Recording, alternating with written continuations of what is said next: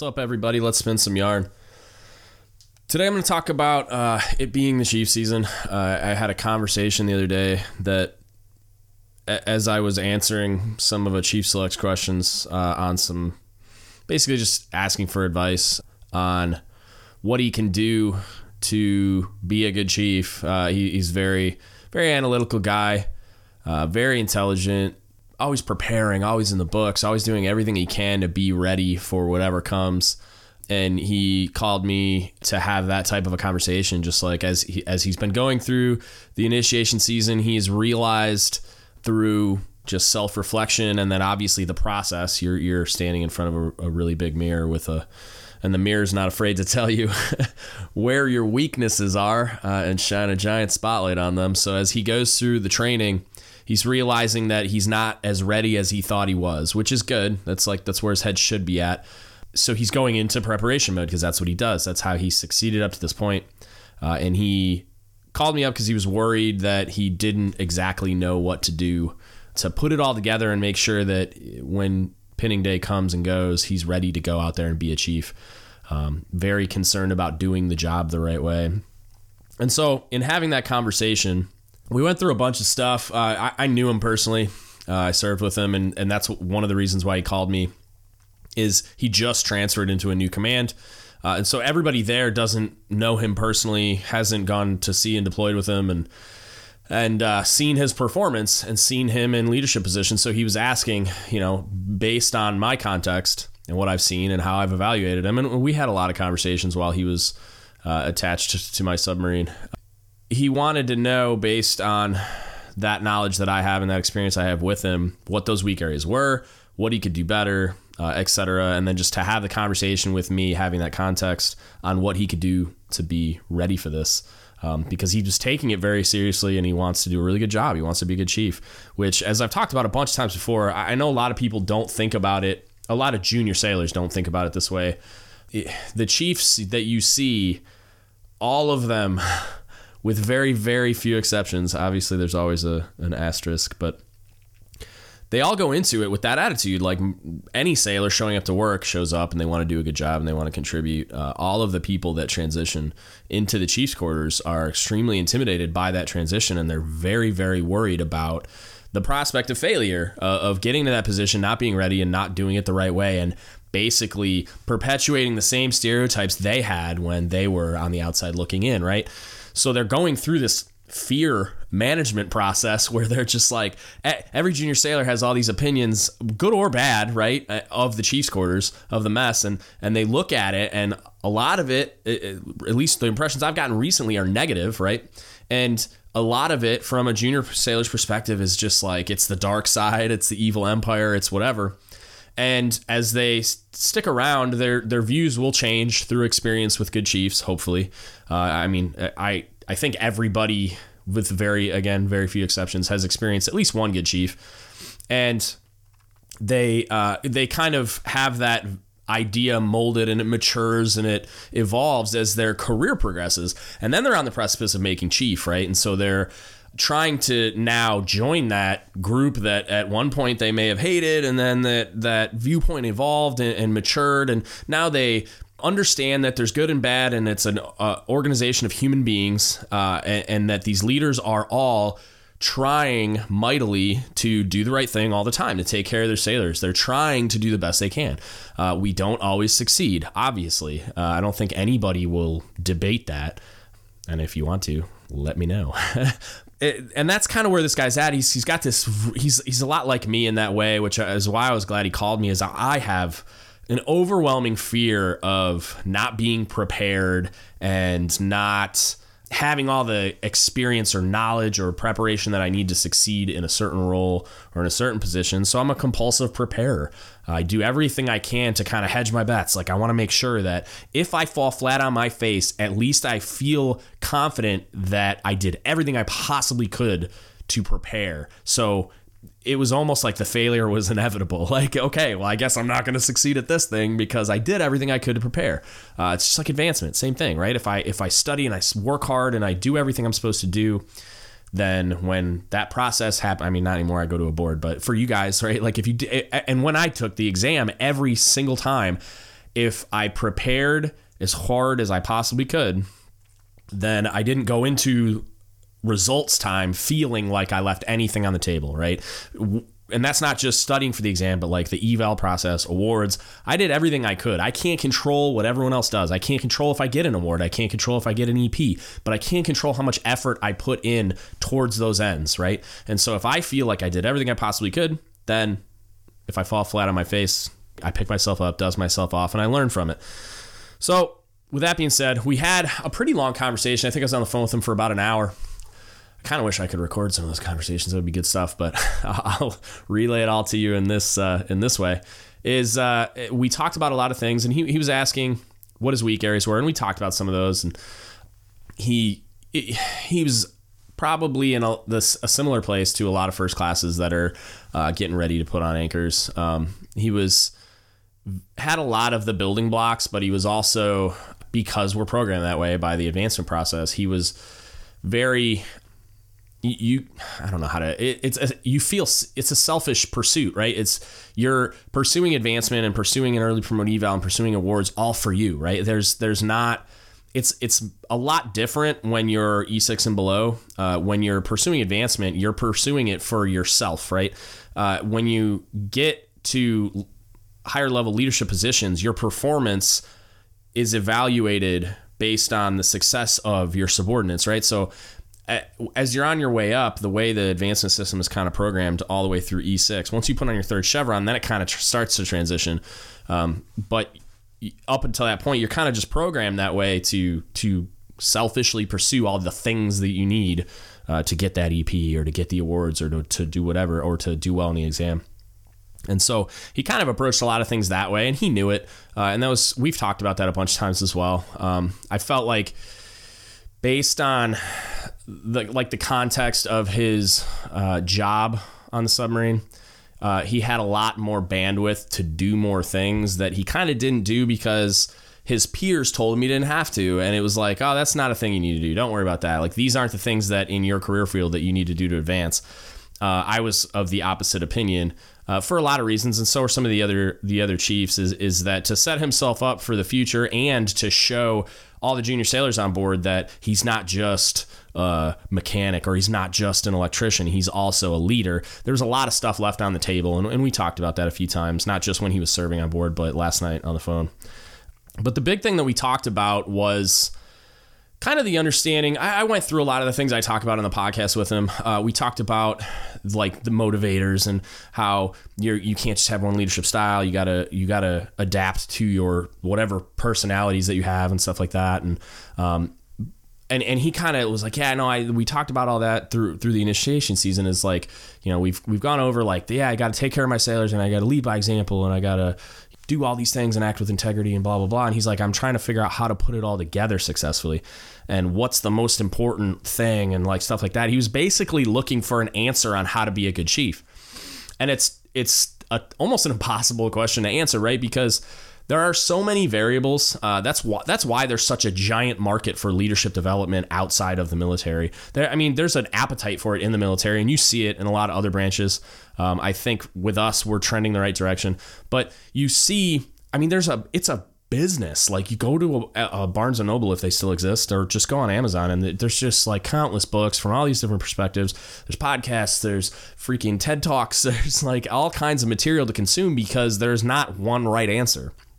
It's a constantly moving target, and that's kind of what we talked about. Uh, is that it's not a cookie cutter hey there's a procedure for this and there's one right answer. And that's the kind of that's kind of how he thinks. And that's a lot of the times how i think. Um, i've learned to apply my bandwidth in different ways uh, just based on experience and, and learning and development which he'll do as well.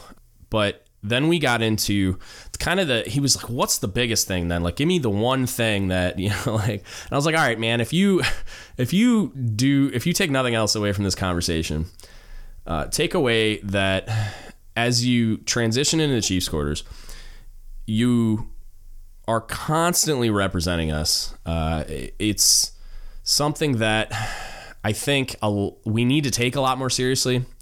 Uh, the Navy talks a lot about ethics uh, and integrity. And I think that's the bedrock of this concept. But I talked to him about who we are. And, and I talked to him a lot about what we are. As an organization, as, as the Chiefs mess, right?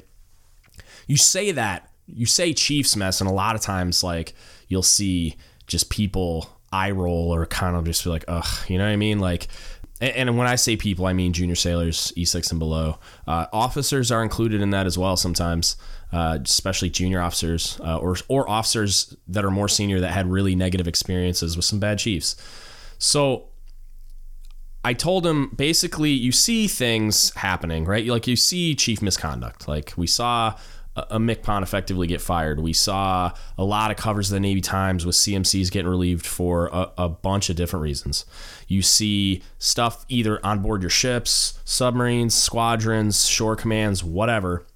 You see misconduct. You see poor leadership. You see a bitter, angry, jaded old salt that should have went home a long time ago that's taking it out on other people. Or you see just somebody that's mean or somebody that's name it. There's there's something going on that has caused that leader to go down the wrong path.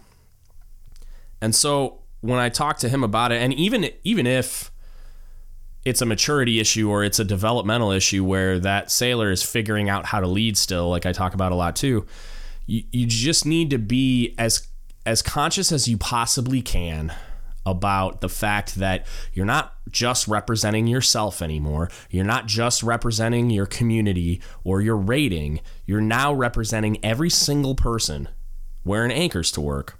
And that's an important concept because if we're worried about trust erosion, which I am, between chiefs and officers and junior enlisted, it's something that we need to take very, very, very seriously when we conduct ourselves all the time, in and out of uniform, at work, underway, whatever, and in all things, right? And, and a lot of people kind of get this like weird sovereign sailor mentality where they're just like, well, it's just, this is just my opinion, or this is just me, or this is how I do things, or whatever. And it's like, you, you don't like it or not. You joined the Navy, it didn't join you. So now you represent the Navy. And then when you transition into the Chiefs mess, like it or not, you decided to stick around and then you advanced. Now you're in the Chiefs mess. You represent that. And so I, bring up, and I brought it up to him a lot, where I had a conversation with a guy on Reddit about that concept of like a bad chief. Like, let's just create in our minds the, the caricature of a bad chief, right? I made the comment of, well, that's not a chief, that's an E7. And he destroyed that concept uh, in in the thread that I talked to him about it on, and he was absolutely right. Where, and I've mentioned it before, he said when you, when a chief says that, they're shirking responsibility for holding that bad leader accountable. They're basically just writing it off, and they're like, "Oh, well, he's not part of our club, so uh, that's uh, that guy doesn't count." Well, to an E three, to Seaman Timmy, that's a chief. No matter what I say or what fun euphemism I come up for for some guy or some gal that's doing it wrong on purpose or that has gone astray for whatever reason, if I just use that excuse and then they get to stay wherever they are in whatever leadership role they're in or whatever dusty corner we hide them in, they're still wearing anchors to work and they're still interacting with sailors. No matter how much we marginalize them and put them in the corner with a dunce hat on, they're still here and they still have anchors on, so they're still chiefs. They still represent the mess. So what do we do about that? What do we do with that? I have this this thing over there festering. What do I do with that? So that being that example, right? Like when I talk to him about what we are, I'm like, as a mess, who we are and what we are, you got to figure that out. You got to study the mission, vision, and guiding principles and actually take that stuff seriously. You have to just develop yourself professionally and personally, build yourself up as a leader, and understand that in doing that, you're helping uphold this concept that we've created. We put, we set this bar of what a chief is. We decided what we are. And if we decided that, we put pen to paper and we wrote the mission, vision, guiding principles, and we wrote the sailor's creed and the Navy ethos and all the things that we measure ourselves by. We set that bar. And if we're not living up to that bar, it's our fault. So it's a big deal to keep in mind at all times that what we are as an organization, what we are as chiefs, you represent all the time, whether you like it or not. You have to just completely data dump that individualism not that you can't be who you are because you, as an individual, bringing all your strengths and bringing all your weaknesses and bringing all your experience and knowledge into the mess is what makes us stronger, what makes us a resource, and what makes us successful as leaders. Is that I can draw on you. I can I can use you as a resource when I need help. When I'm in a place where I don't have that experience, context, or knowledge, I reach out to you. Problem solved. Sailor taken care of. That's the strength of the mess. But if no one trusts us because we can't measure up to our own standards, then we find ourselves in this situation where people are constantly questioning the organization and constantly pointing at it and saying, why do we even have that? They can't live up to their own standards. Why do we even take that seriously?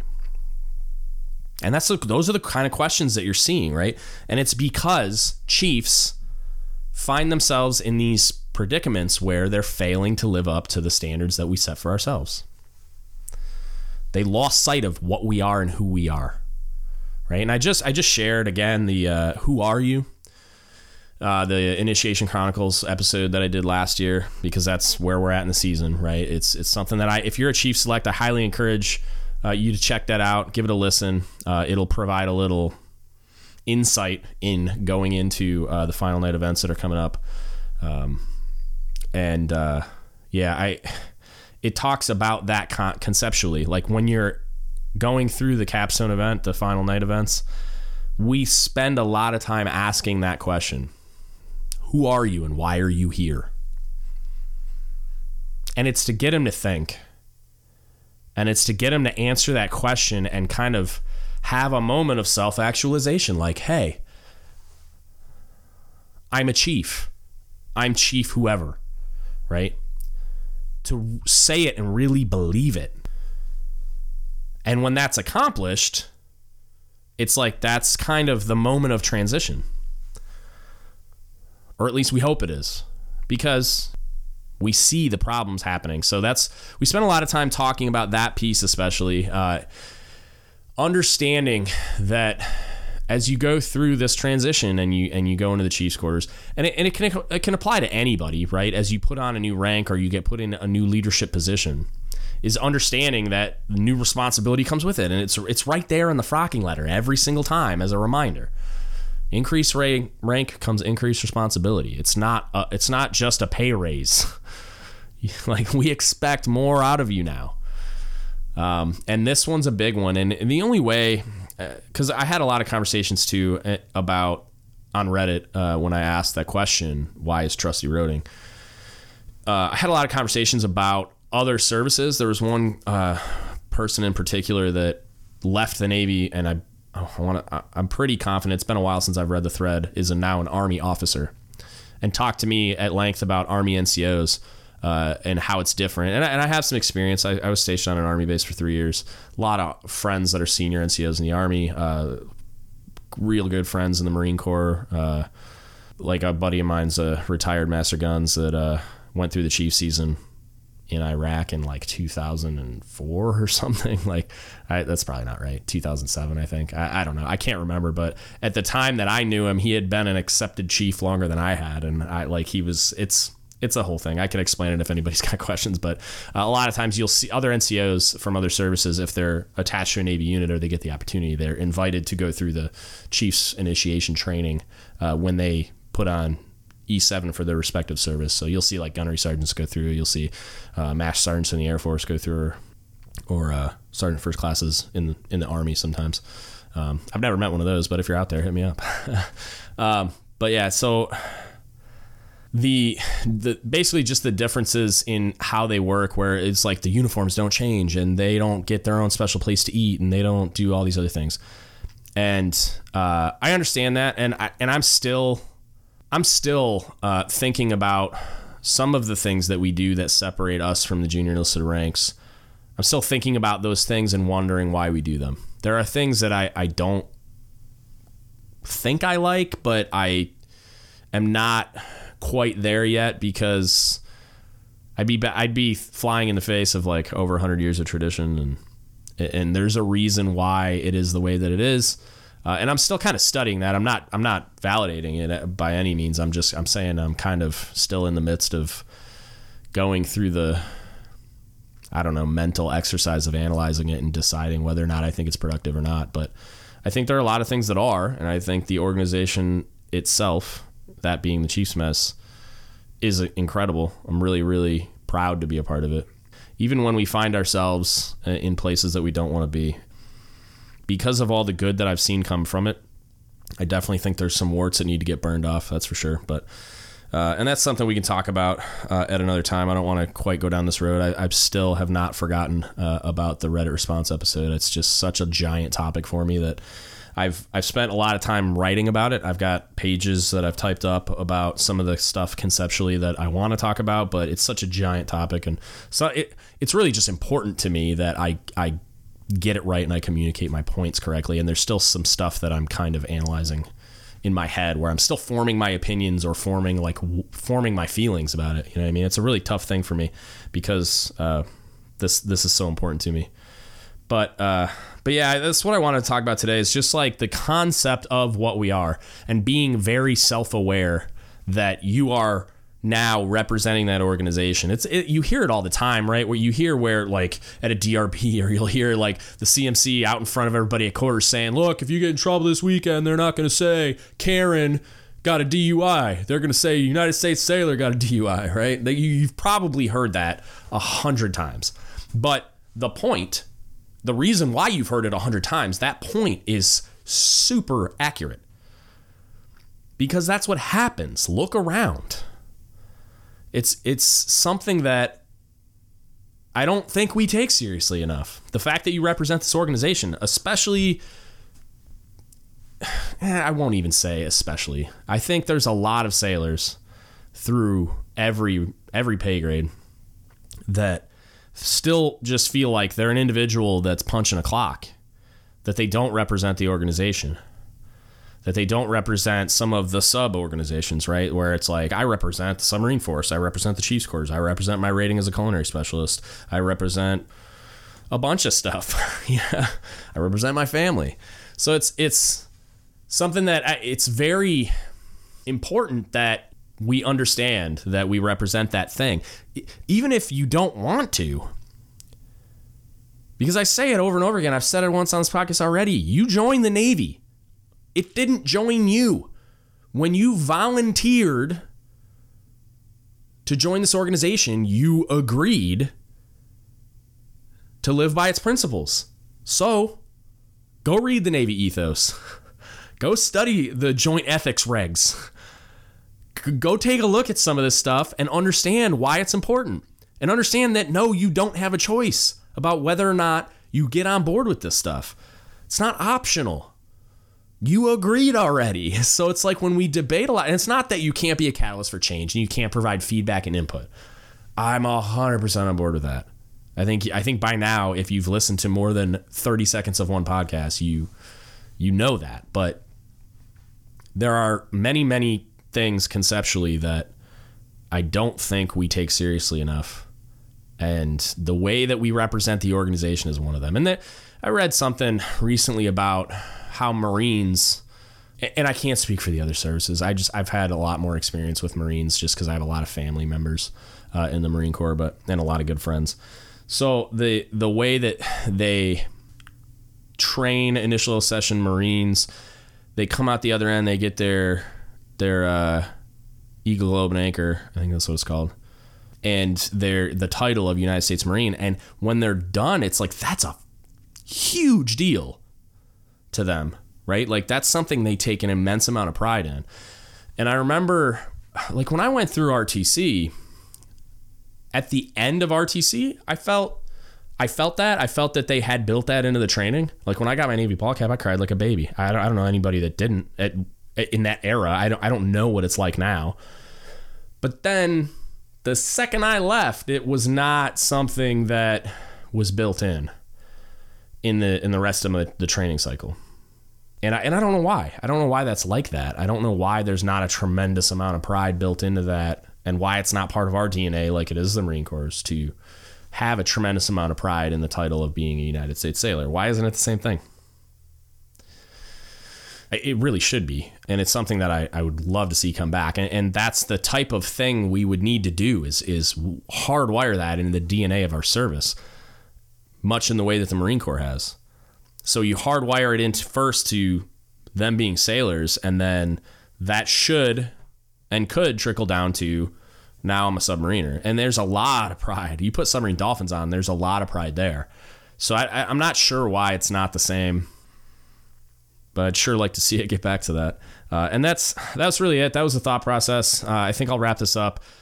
It, it, if you guys need anything at all ever, especially with it being uh, towards the end of the season, a couple people have reached out to me for charges. Uh, if anybody else uh, would like to do that, feel free to shoot me an email or a message on any of the platforms.